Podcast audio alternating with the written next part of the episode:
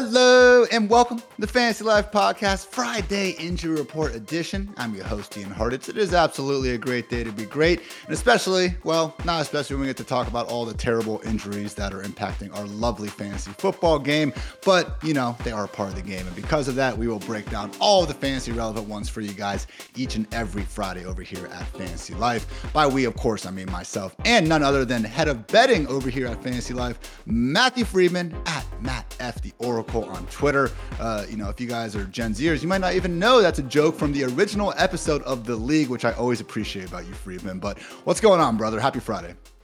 Yeah, it's good. You know, you've been uh, grinding out all of these injury breakdowns on the fantasy side. I've been incorporating this stuff into my projection model on the betting side. So feel like I'm I'm getting pretty close to having a sense of how everything's going to go this weekend little bit of teamwork, dreamwork situation for sure. We are recording this Friday afternoon, 5 p.m. We have gotten all the final injury reports to come through now. Just remember, we will get the details for, again, just official game day actives and inactives an hour and a half before kickoff. So just keep that in mind when trying to lock in those fantasy rosters. But with that aside, going through every single fantasy relevant player ahead of week one, and let's get after it. Starting off, Freedman, just one quarterback currently on the, uh, you know, just injury concern. And guess what? There's no injury concern Joe Burrow with that calf injury, not listed on the final injury report. Get back to firing himself up as his usual QB oneself. Every single fantasy life ranker has him ranked no lower than eighth in the ranks.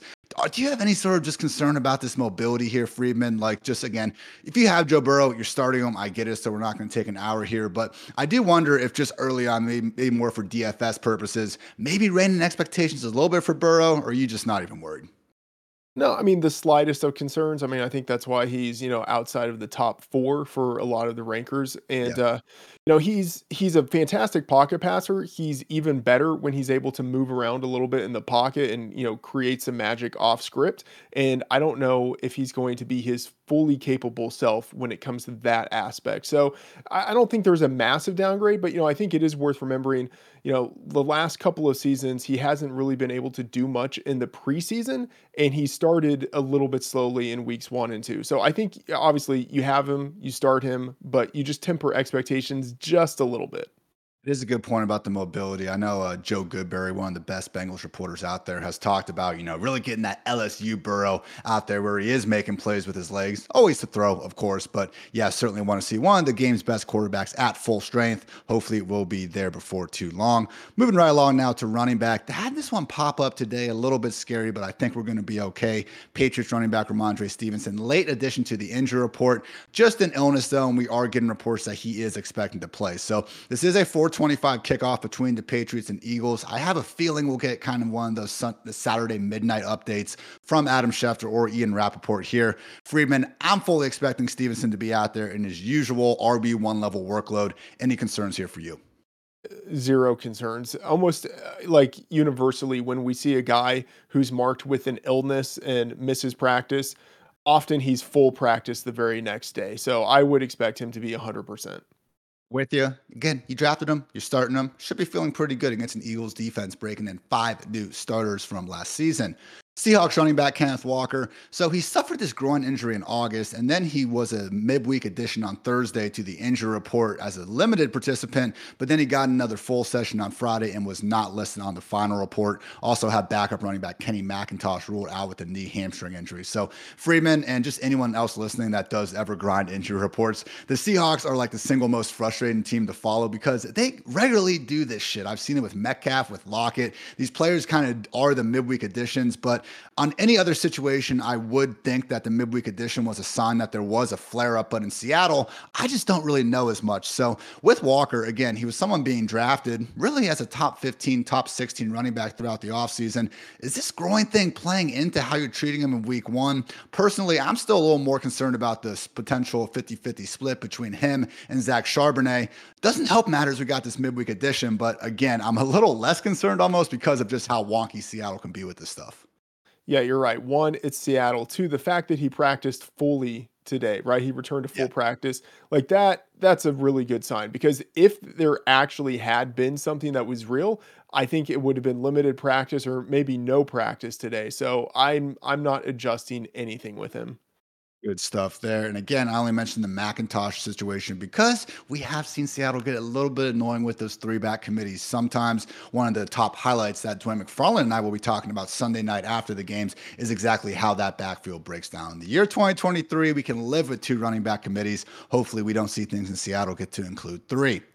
Jets running back Breece Hall is expected to play on Monday night against the Bills. Again, we'll get those official kind of injury designations on Saturday for that game, but he has been limited on Thursday and Friday with this knee issue. Dalvin Cook, it is notable, is not listed on the injury report at all, even though he is coming back from that shoulder issue. So, head coach Robert Saleh did say that the Jets will quote unquote be smart with both Hall and Cook. What is your expectation here, Freedman? I'm kind of in a little bit of a wait and see. I have both guys in that RB3 range. Really wouldn't be surprised if Michael Carter plays a little bit more than anybody would want to see. Not the easiest matchup against the Bills. I mean, again, I'm pretty confident Breece Hall is going to be out there. So if he's your best option, like don't sit him because of this injury or anything. But just in terms of overall kind of snap distribution between the Jets, how are you expecting this to shape up in week one? So I have Breece Hall and Dalvin Cook, and all of us have them outside of our top 24. Yeah. And so, like, we're expecting them pretty much to cannibalize each other. And I have Hall ranked just a little bit ahead of Cook, Hall 31, Cook 34 among my running back rankings. Um, I feel like Cook actually, though, maybe has the higher median projection, I'm ranking at that point, like outside of the top 24, top 30 running backs, I'm weighting ceiling just a little bit more. And I think, you know, based on what we saw out of Breece Hall last year, I think he has the higher ceiling. I think Cook has the slightly higher median projection. Like it wouldn't be a surprise if Cook ended up being the lead back in week one. I have them ranked right next to each other RB29 and RB30. Good way to not really take a full stand on that one. But yes, certainly not. You know, it's just one of these situations again, and we have a couple more we'll get to. Don't want to make too strong of a stand right now. We'll know a lot more about this situation in week two and beyond. I'm going to run through a bunch of running backs right now who aren't quite as fancy relevant, but they maybe are in deeper leagues. Colts running back Zach Moss officially questionable with that broken forearm. If he doesn't play, then we could see Deon Jackson and Evan Hull condense that committee down down to two. But given the Colts offense not exactly being expected to light up the scoreboards and Anthony Richardson's involvement in the run game, I will continue to answer the heavy majority of start sit questions involving a Colts running back with the other guy. Dolphins running back De'Von Achane got back from that shoulder injury much quicker than expected, not listed on the final injury report. Just realized, guys, based on what we saw with that first team preseason usage, wouldn't be surprising if Achane works well behind both Mostert and Salvon Ahmed. Freedman, I think you're with me, but we are confidently firing up Mostert as a top 20 running back this week.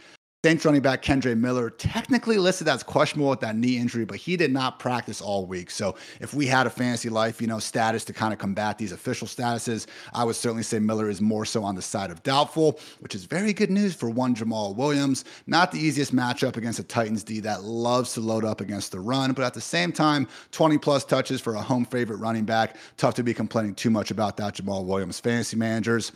My dude, Cordarrelle Patterson, running back, aka Joker, questionable with a thigh injury, but he has been able to practice throughout the week. Look, we need to see what the hell is going on in Atlanta before you even think about starting CPAT. But if he happens to not play, obviously nice news for the touch ceilings of Bijan and Tyler Allgeier. Texans RB Dare Ogunbowale questionable with a hamstring. We don't really care, but it's just kind of a sad reminder that he could potentially steal some of those fantasy friendly pass downs from Dameon Pierce. We'll see what happens there. And then Giants backup RB Gary Brightwell not listed. Good for him. Any of those? Uh, you have anything else to add, Freedman? Yeah, 100% with you on Mostert. And then Kendre Miller with you. I am skeptical he plays, and I think that means big things for Jamaal Williams. When I do my next update for the rankings, I plan on giving him a pretty significant boost.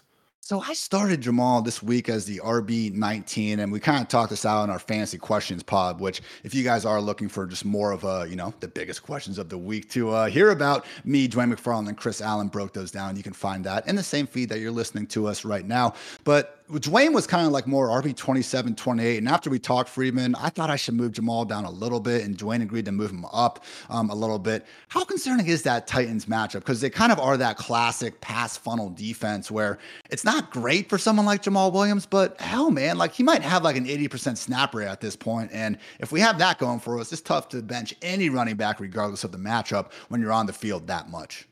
Exactly. It's uh, purely about volume. I have him right now at RB24, and I will probably move him closer to the RB19 ish range where you have him. Uh, so I, I think home favorite running back, no number two, no number three running back there. I mean, that's kind of the smash spot. I'm not going to say he's like a must start in every single league because I know you guys will show me your freaking four team leagues with, you know, five top 12 running backs in it. But yes, you drafted Jamaal Williams. This is shaping up as about as good of a situation as you could hope for workload wise.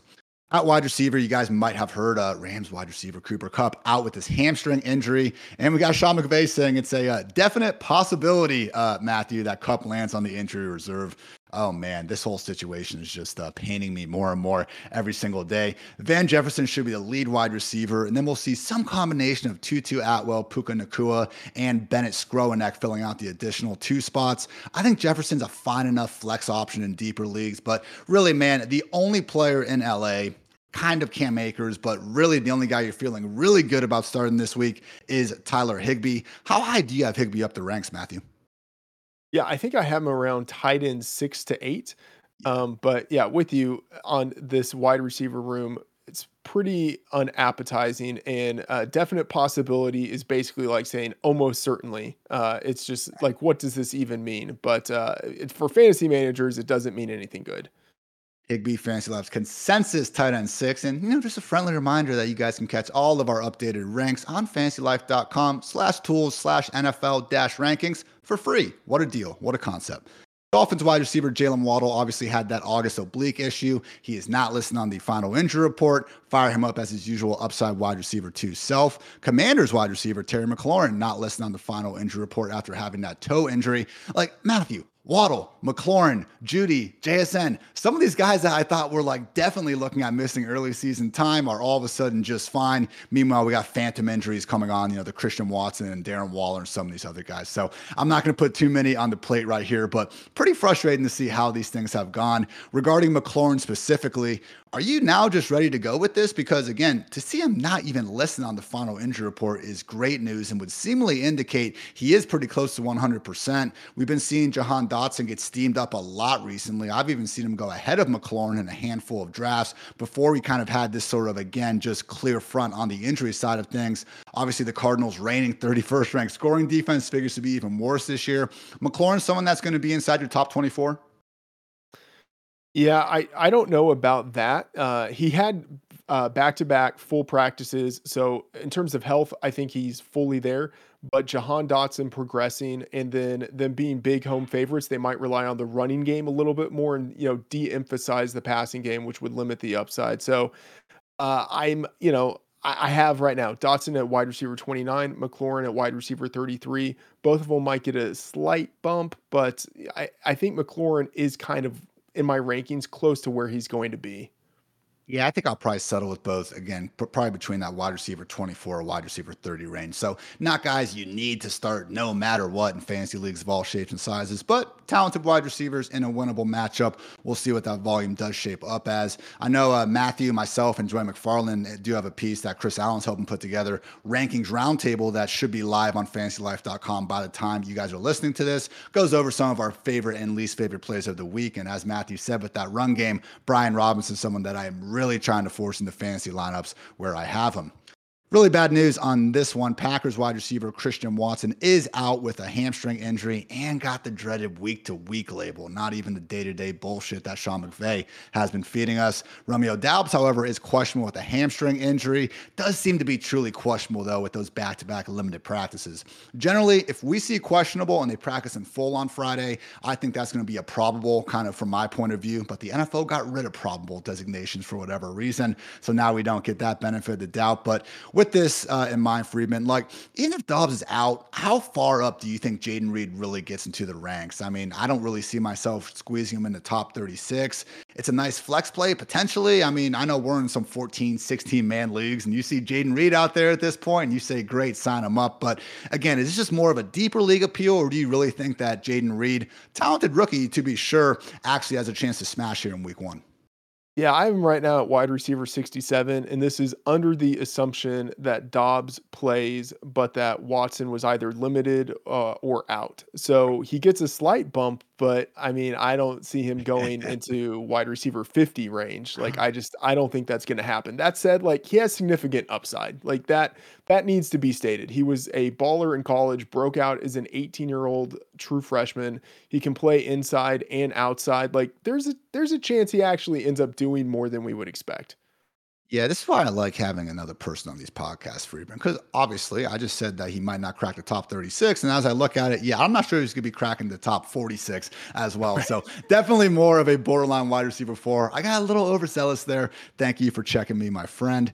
Broncos wide receiver Jerry Jeudy officially questionable with a hamstring injury, and he did not get that full practice in across the entire week. So honestly, like as someone that drafted a shit ton of Jerry Jeudy throughout the entire summer, I'm just kind of pleased that he's already this close to playing, whether or not he is out there. Unfortunately, fantasy managers do need to realize this Raiders Broncos game is going to have the 425 Eastern kickoff. So, really, if you have a close start sit uh, decision and one of the guys is playing at one o'clock, I think you should honestly just go ahead and fire that guy up. Again, already have some other questions on what this new Sean Payton Broncos offense is going to look like. If you have to start him, you have to start him. But Freedman, I'm I'm not going to be going out of my way to get Jeudy in the lineup this week with his hamstring injury. Very possibly not quite at 100% yet. Yeah, uh, you know, a normal situation just throughout the course of the season, if we saw a guy uh, show up as questionable but have three straight limited sessions, I would generally assume that he's going to play. But because we know that you know Jeudy is coming in with what was thought to be a pretty significant hamstring injury, I'm skeptical that we see him play, and that's you know reflected in my current ranking of uh, 113. Right, so like Jesus. I don't I don't think he's going to play, um, but this is fantastic news for his development. I think we see him in week two if he's yeah. already you know three consecutive limited sessions in a row again, I just remember the initial reaction to this and like some of the just smart doctors that help us out on Twitter and Fantasyland saying like, man, if this is a hamstring tear, like this could be a whole season thing. If we can just get him back by week two healthy, that's a net W in my book. Seahawks wide receiver Jackson Smith-Njigba will not be missing a single game. He is not even listed on the final injury report with that wrist injury. So, facing a Rams defense that at this point is Aaron Donald and a bunch of other dudes that you probably never even heard of after they shipped Jalen Ramsey off to Miami. I'm looking at your rankings right now, Freedman, and you have him as the wide receiver 56. Was that more so under the idea that he'd be entering this game questionable and potentially limited? How does this news change that for you? Yeah, he will get a significant bump. I was still pretty skeptical when I was doing my rankings that we would see him play. But now with the the full practice, not even on the injury report, yeah, I mean he's definitely playing. Um, I don't know if he will crack the top 36 for me, but he will be near that borderline of wide receiver three, wide receiver four right now, just in the consensus ranks, and honestly, I, am the one kind of dragging him up here a little bit. I have him as wide receiver 34 right now, which could be a tad aggressive. You know, you can decide that for yourself out there. But uh, Ravens wide receivers are kind of in that group Elijah Moore, Van Jefferson, Brandin Cooks, Jordan Addison. That about the range you think he should be going in, Matthew? Yeah, except I I feel a little bit more optimistic about him than about a lot of the people that you mentioned. Like yep. I think he has a wider range of outcomes where if things go really well for him, he has, you know, like 80 yards and a couple of touchdowns. Like that's within the range of outcomes for him.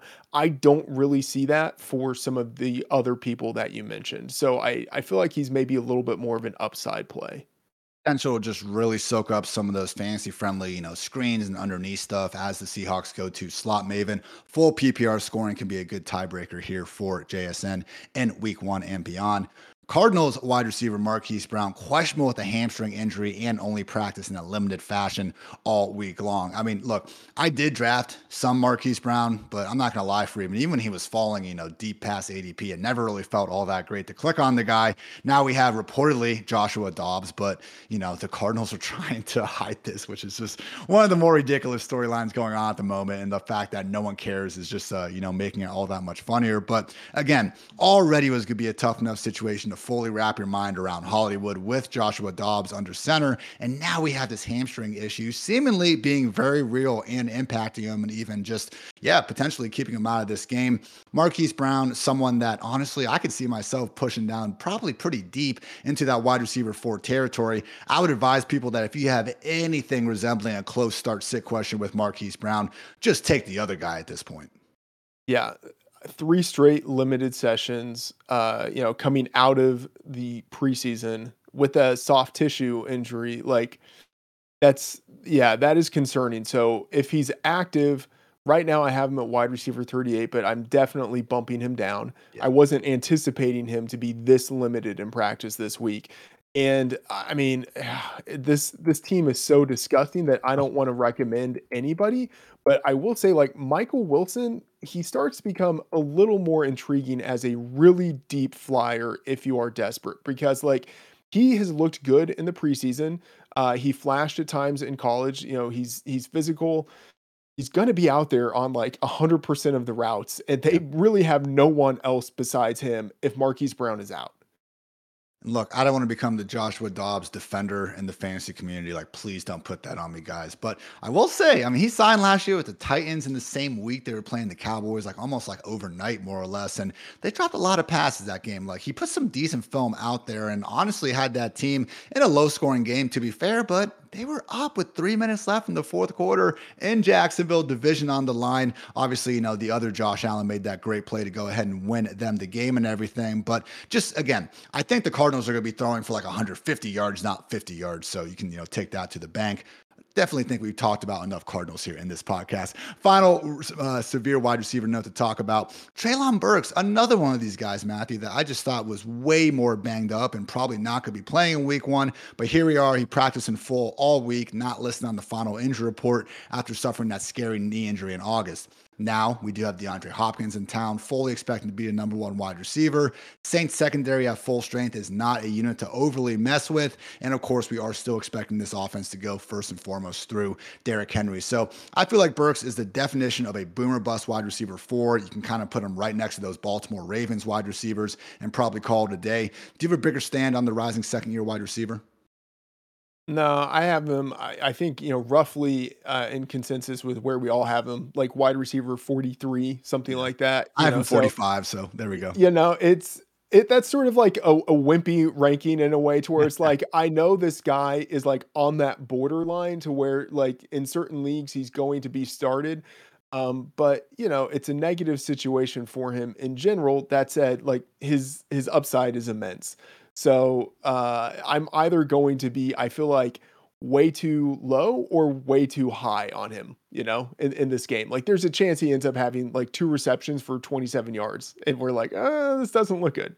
He turns four into 80 and a touchdown. I'm with you. Yeah. I do think it could go either way. And I'm not trying to overuse the boomer bust label here, but for Burks, I really feel like it does fit like a glove going to run through a couple here. Ravens wide receiver OBJ had that midweek downgrade with the ankle, but he is not listed on the final report. Practicing full on Friday, and we even got a beat reporter saying that he was, you know, doing his soccer ball juggling bullshit before practice. So certainly seems like OBJ is fully good to go. But with Rashod Bateman with Zay Flowers, we talked about this on our questions podcast, just not feeling overly good enough with any of these guys to, you know, go out there and treat them more as a flex option at this point.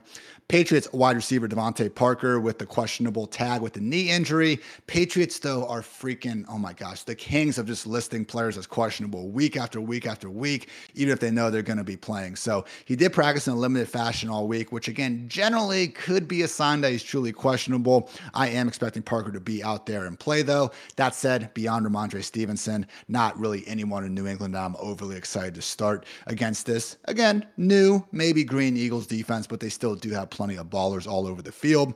And real quickly here, Panthers wide receiver Adam Thielen started with a limited practice on Wednesday, then downgraded to a DNP, then back up to a limited. He is officially questionable with an ankle injury. DJ Chark is out with a hamstring injury. Terrace Marshall is back from his back injury. Ha, not listed on the final injury report. So it looks like it's going to be Mingo, Terrace Marshall, and maybe Adam Thielen if he suits up. If Thielen's not there, it's going to be a mix of Laviska Shenault and Ihmir Smith Marsette.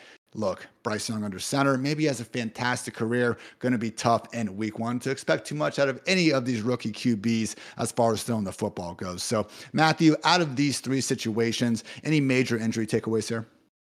Yeah, the Thielen situation is unfortunate because it looked like he was kind of in line for the possibility of a bounce back, at least as, as the number one receiver uh, in Carolina. They had moved him to the slot, and the Falcons. I mean, their their defense it should be better than it was last year in theory, but you know it was bad last year, and they brought in Jeff Okudah to try to fix the secondary, and Okudah's out. You yeah. know, so uh, whoever ends up actually being the number one receiver in this game.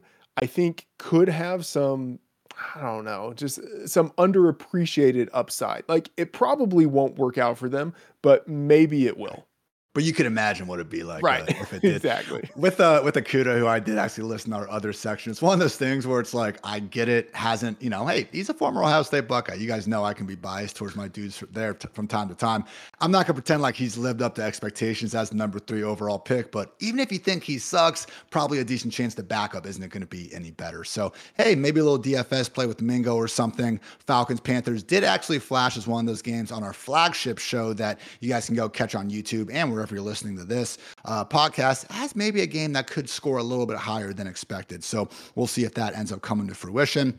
Handful of other wide, uh, wide receiver injuries I'm going to list, but aren't really overly impactful in fantasy land. John Metchie with the Texans out with a hamstring injury. Wan'Dale Robinson still doubtful with that knee injury, so look for Parris Campbell to keep on taking over the slot. Tre'Quan Smith out with the groin issue, not going to matter. I'm not even going to list the rest of them. No one cares for even. So let's just go ahead and move right along to some of the main events here at tight end. Oh God! Well, you know, actually, one one quick thing okay. on the on the wide receivers. You want to talk some dax malign let's do it. Oh my god no the the john the john Metchie thing is slightly intriguing because maybe it means we see a little more tank dell. And he's interesting you know i i, I think he was actually really intriguing as a prospect. Uh, he took, you know, the junior college route, but was really great in junior college. Like broke out early uh, as an 18 year old you know, at an unheralded school, but did well. Uh, and then was awesome at University of Houston, taken in the third round. Even though he's small, they are playing him more on the outside than you would expect, but he can obviously play in the slot as well. So if Metchie is out, maybe we see Tank Dell get a little more slot usage. I, I just hope this means more opportunities for Tank Dell instead of someone like Noah Brown or Robert Woods. I was about to say, I was uh, writing up this blurb. And again, you can find all this information in article form on fantasylife.com as well if you missed anything or just, you know, want to check out it out. Why the hell not? But Nico Collins is for sure there. Robert Woods is for sure there. And I feel like, unfortunately, Freedman Noah Brown could make life just a little bit difficult for Tank Dell. So another situation that Dwain and myself will be sure to touch on over on Sunday night. But again, back to the really worst news from today is Giants tight end Darren Waller Friday addition to the injury report with a hamstring injury. He is officially listed as questionable, which already sucks. But then the cherry on top of this disaster Sunday is the reality that the Giants play on Sunday night against the Cowboys. So this is a situation where if we hear, you know, Sunday or Saturday at midnight, it's like, hey, he's going to try it out in the pregame, true game time decision. You cannot go into that without a backup plan. Now, there are several backup plans that you can actually get, not anything close to Waller value, but you're not completely completely punting the position because Jake Ferguson, the Cowboys starting tight end, plays on Sunday night. And then on Monday night, you have Dawson Knox with the Bills and Tyler Conklin with the Jets. Again, not anything close to Waller, but if you do think he can play and then all of a sudden, like he's trending towards playing, he gets screwed at the end, there are a few guys you can at least go to. We did get this note from Giants beat reporter Jordan Raanan, who's tweeted, my understanding on Darren Waller is there was some hamstring tightness late this week. It's not solely from an incident at today's practice. Waller seemed to be moving relatively well at the open portion of Friday's practice, a positive sign. Makes me feel a little bit better, Freedman, but at the same time, they didn't list him as questionable here for no reason. Yeah, this was concerning. Uh, and then I saw the Raanan note, which makes me a little less anxious about it. But still, if if I were a fantasy manager with Darren Waller, immediately I would be grabbing Jake Ferguson.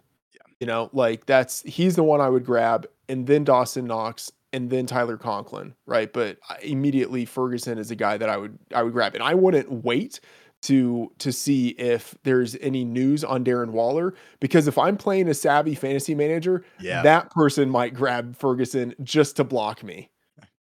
I've done that before, and you force your Yeah. opponent to like start some third or fourth string tight end, like trying to get the game. Just absolute savage moves. But you know what? Winners write the history books, Freedman. So I'm never going to apologize for that shit. I will say again, if we do get news for on Saturday night saying it's a real long shot that Waller's going to play, then you can start looking towards a Gerald Everett, maybe a Luke Musgrave. If they're on your waiver wire, I would rank those guys ahead of Ferguson. Is that fair?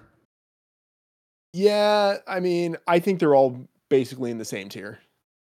First of all, how dare you? But okay, fair enough. There, I'm just a huge Gerald Everett fan. That's my bit this year, and I think Okay, he's going to be. Gerald Everett, yes, Gerald Okay. Everett is ahead of him. Thank the you. Musgrave was, was the name that I heard Yeah. last that was really sticking in my head. It's like I think Musgrave and Ferguson are probably in the same tier. I'm used to talking to Dwain, who just wants Musgrave to be like a top five tight end every week. So good to hear there, Freedman. On the Everett train with me. Don't be surprised when he's on the cover of all those week two waiver wire issues. Ravens tight end Mark Andrews, questionable with a quad injury. Now, he did practice in a limited fashion all week. Again, though, officially questionable. So it's one of these situations where, you know, I know handcuffing kind of gets a bad rep, but if there is ever a tight end to handcuff Freedman, it really is Mark Andrews and Isaiah Likely. Only three games last year for Likely where he had a snap rate north of 50%, ripped off PPR tight end two, tight end three, and tight end nine finishes. I mean, seriously, if Andrews doesn't play like I was looking at this, I really think you could like call Likely a top three tight end potentially because there'd be no Andrews, there'd be no Kelce. Maybe there's no Darren Waller. Again, we're feeling okay. We'll get to George Kittle in a second. Like, if it's TJ Hockenson as the tight end one, I could maybe talk myself into starting Isaiah Likely over guys like Dallas Goedert, Kyle Pitts, David Njoku, Tyler Higbee. That's how high his upside is. So while we were talking about Waller getting guys like Ferguson, maybe Gerald Everett if the news goes really south, with Andrews Freedman, again, I would kind of think he plays because he was practicing in a limited fashion all week. But I think the easiest thing fantasy managers can do is if you do have not an empty bench spot, obviously, but just someone that you really don't really care one way or another if they're on your bench, getting Isaiah Likely there really solves this problem for you. 100%. I think you should maybe even just roster likely throughout the season. He is Yeah. that one true the, like the unicorn tight end handcuff. Like uh, you never you never see it, right? But he is the one. And uh, you're right. Uh, if Andrews is out, likely I don't know if it's like automatic top 3, but you got to consider it, you know, like he's certainly a starter. Uh, at a minimum, and I would say like a high end upside fantasy starter. So yeah, I'm I'm with you there. The only situation in recent memory I can remember being like this was Zach Ertz and Dallas Goedert. I Yes. used to think that Kyle Rudolph and Irv Smith would be like this, but as we found out, I just, you know, had the case of thinking Irv Smith was a lot better than he was. But I don't know. Bengals starting tight end. Maybe it's not too late. Never wrong, just early, Freedman. That's how it goes. Finally, here, 49ers tight end George Kittle, questionable with a groin injury. Similar to Andrews, he did practice in a limited fashion all week, though. Good news here is that the 49ers are playing the Steelers, so we get to get the 1 p.m. Eastern start. So it's not going to be this late afternoon, you know, business where you got to really be wondering what's going on there. So, hey, Kittle's active. He's in there. Unless we get, you know, word of like this extremely low pitch count, okay? But even then, man, I just feel like Kittle on 30 snaps could still outperform most of the guys that are probably going to be on the waiver wire. So, are you with me there? If Kittle plays, we're putting him in.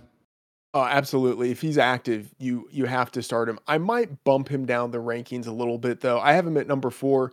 I might move him below Dallas Goedert, maybe below Higbee, but you know, still he's he's within that top 6 pretty easily. If there's any tight end that can make the most out of maybe some limited opportunities. Obviously, George Kittle is that guy. Pal. Cardinals tight end Zach Ertz questionable with a knee injury. Even if he's out there, we are not feeling good about starting him again. Just with this offense in general is not good, and we need to see what's actually going to be happening with Ertz coming back from a pretty brutal season-ending knee injury last year. With rising second-year tight end Trey McBride also involved, wouldn't be surprised at all if it's more of a 50-50 split. Hell, even McBride could end up being just a straight-up lead tight end if Ertz isn't really looking like his former self. So again, if you have a close start sit question with any Cardinals player, I would just recommend picking the other guy. Freedman, now we do have a handful of other injuries, not fantasy guys, but maybe people that could impact our fantasy players. So, going to run through some of these. And again, if you have some particular betting uh, goodness to go with it, feel free to take over, my friends. So, first up, Dolphins left tackle Terron Armstead with, I always feel so bad when we see these sort of designations back, ankle, and knee injuries. He is listed as out. And yeah, you know, I don't think it takes a rocket scientist to figure out that losing one of your starting tackles isn't all that ideal when you're about to face Joey Bosa and Khalil Mack. So for you, Freedman, like I understand like non-quarterbacks are almost never moving betting lines or anything, but this does feel like a pretty damn big deal for an offense like Miami that relies so much on timing to really make that passing game go around. Yeah, absolutely. It's the passing game. It's also the running game. I mean, he's kind of like the one stalwart on that offensive line that you could really count on. And we saw this last year where he had the like the the triple injury designation of oh. back, ankle, knee. And even though he had the entire offseason to get healthy, week one, he still has it and is out. Like this is long-term concerning. And, you know, I think he's worth at least a half a point to the hmm. spread, maybe more. And the thing is, like it's a key half point because right now this game is is like flitting around three. And so, you know, if it's three and a half, if it's two and a half, that makes a pretty big difference. So this is actually significant for betting and then of course for fantasy. I know that's again highest remaining game total on the freaking slate after we saw the Chiefs Lions game go off on Thursday night. So I don't want to put too much in the one game from last year. Tua even came out, you know, in one of his pressers this week and just, you know, admitted the Chargers had a really good game plan. But again, seeing Tua complete 35% of his passes against his defense last year, I mean, they would have only scored 10 points if Tyreek didn't have that absolutely wild fumble recovery for a touchdown. Maybe, just maybe, this Dolphins offense disappoints just a little bit in week one. Not having Armstead there certainly doesn't help. Cowboys could be down two starting offensive linemen. Tyler Smith, doubtful with a hamstring injury. Tyron Smith, questionable with an ankle injury. So, not ideal when you got Kayvon Thibodeaux, you know, coming out there and being able to wreak havoc. What do you think about this Cowboys Giants game, Freedman? It's one that we highlighted on the flagship show. Potentially might be under season, just given, again, some of these injuries and the potential for Micah Parsons and company to make life really difficult for Daniel Jones. Yeah, the under is interesting. Um, I gotta say, this for me shifts the balance towards the Giants as Ooh. uh as this point three three and a half point favorites. Uh, let me see here. Well, Yeah, they're still dogs, right? Giants sorry. dogs. Yeah, correct, correct. As uh as three three and a half point dogs in the market. Uh, and the big thing is that you have uh your left guard and your left tackle unlikely to play and it's like the combination of those things where it's you know it's multiplicative uh to where Nice word you know if if one of those guys is worth half a point to the spread and the other is worth half a point to the spread and they're both out like at that point you're kind of down like one and a half points uh of value. So this is not a good situation for the cowboys. Like it probably won't hurt them. They should still win this game but like this is not a non-issue Look, you're still starting Tony Pollard and CeeDee Lamb no matter what. But again, the betting lines, maybe the over under, and then just like if you have very close start sit decisions between Dak, Cooks, Gallup, and some of those other guys, might be enough of a tiebreaker to warrant consideration there. Trio of relevant cornerback in, um, injuries. Denzel Ward not listed with that concussion, so good to see him back. Just realized last year he actually shadowed Ja'Marr Chase, which is pretty rare for Denzel Ward. Still didn't stop Chase from getting 119 yards and a touchdown. So yeah, Bengals going to bangle pretty much regardless of who it's going to be in the other secondary. We mentioned Falcons cornerback Jeffrey Okudah being out with a foot injury, which is good news for those Panthers wide receivers, and Ravens cornerback Marlon Humphrey out with a foot injury as well. But again, based on some of those Texans wide receivers, not really anyone you're overly feeling good about starting. So are those moving any moving any needles for you, Freedman? Yeah, the Denzel Ward edition, it probably doesn't mean all that much to um to the wide receivers on the Bengals that you would be starting, as you mentioned. Uh, you know, it was kind of a joke that Denzel Yeah. Ward was shadowing in the first place. Uh, I mean, resistance was almost non-existent there, but the betting line has moved on the news that he will be healthy. Uh, you know, this line was two and a half. It has now moved to two across the market and is actually one and a half at FanDuel. So uh, a not insignificant move here with Denzel Ward being cleared to play. Browns have played uh, Burrow very tough over the years. Even when they had, you know, the yeah. Baker Mayfield experience going for them, I went through uh, Bur- Burrow's game logs and just really hasn't had one of those, you know, huge 300 plus, three plus touchdown games. Probably now just jinxes, so he'll have one of those on Sunday. But you guys could imagine. Seahawks. And you know, one one yeah, more thing here. Uh, Denzel Ward uh, in a defense coordinated by Jim Schwartz like maybe that's a little bit different than Denzel Ward and the former defense that the uh, the Browns were running out there. So you know, in in a normal situation, I wouldn't think this is worth like a point of value, but maybe it is given the new dynamic there with the defense. Very good point there. Always got to pay attention to those offseason coordinator changes. Couple more here, guys. Seahawks safety Jamal Adams out with a knee injury. Obviously, not someone that's exactly the best cover best cover safety in the league, to put it kindly. But also, a cornerback Devon Witherspoon is questionable with a hamstring injury. Just more good news for Tyler Higbee. I mean, this Seahawks defense last year already allowed the second most PPR points per game to opposing tight ends. So you take out a starting safety and maybe even one of these starting cornerbacks as well. Just again, wheels up for Tyler Higbee in this Cooper Kupp less offense. Also have Raiders defensive end Chandler Jones out. He's going through some personal stuff. You know, we all hope that he does get the help he needs and could just get back out there to play him, man. One of the most fun defensive ends to watch in the league. Obviously, though, his absence is going to be good news for Russell Wilson and that Broncos passing game. And finally, Commanders defensive end Chase Young, questionable with a stinger. He came out earlier this week and said he's ready to play. Ron Rivera sounded optimistic, and it was more of just like a let's get him cleared. And if he's cleared, he'll go out there and play. So, you know, neck and stingers, obviously, you don't want to be too risky with it. Honestly, though, they're playing the Cardinals, and it's just insane that you can take Chase Young off the field, and they're still going to have a defensive line full of first round picks. So, hey, still play that Washington Commanders DST with confidence, and you get him against the Broncos next week. So, anything moving needles for you there, Freedman, Again, with that Seahawks secondary, Chandler Jones and or Chase Young. Uh, Higbee is the guy who really stands out to me as uh, someone who could exploit the absence of Jamal Adams. Uh, obviously, with no Cooper Kupp, he really could be the number one option there. And you know, I mentioned him earlier uh, as someone. Maybe I move Kittle down and move Goedert and Higbee up just a little bit. Uh, Higbee was someone that I I highlighted in my Freedman's favorites piece. I feel like I should bump him up just a little bit. I'm looking up right now scores and odds com. I'm just wondering, Higbee's receiving yards right now is at 44 and a half. 4.5 receptions. Now there is like a minus 150 juice on the over. Those both seem pretty low, Freedman. Yeah, let me see where I have Higbee projected here. Um, Again, four point five receptions. I even like okay at DraftKings you can get five point five at plus one twenty on the over. I might like that one. I like the receptions more than the receiving yards. Like I'm not going to pretend like this Rams offense is going to be moving the ball up and down the field, but just some checkdowns to our guy Higbee. I mean, why the hell not? I mean, I have it uh, at 4.5 receptions, so you know right on the money there, and then 41.9 receiving yards. So you know nothing really actionable that I'm seeing right now in the prop market. I'm talking to the wrong guy if I'm trying to convince you to take an over here. So you, that's on are. me. That's on me. But you know what, everyone? We appreciate you tuning in. That's going to wrap up all of our injury roundups. Freedman, fantastic stuff. We're going to be back each and every Friday throughout the season. Want to keep these ones short for you again. Just really try to touch on the biggest things and, you know, get you on your weekend. Go have a freaking great time. So, Freedman, anything else you want to get off your chest? No, let's hit it.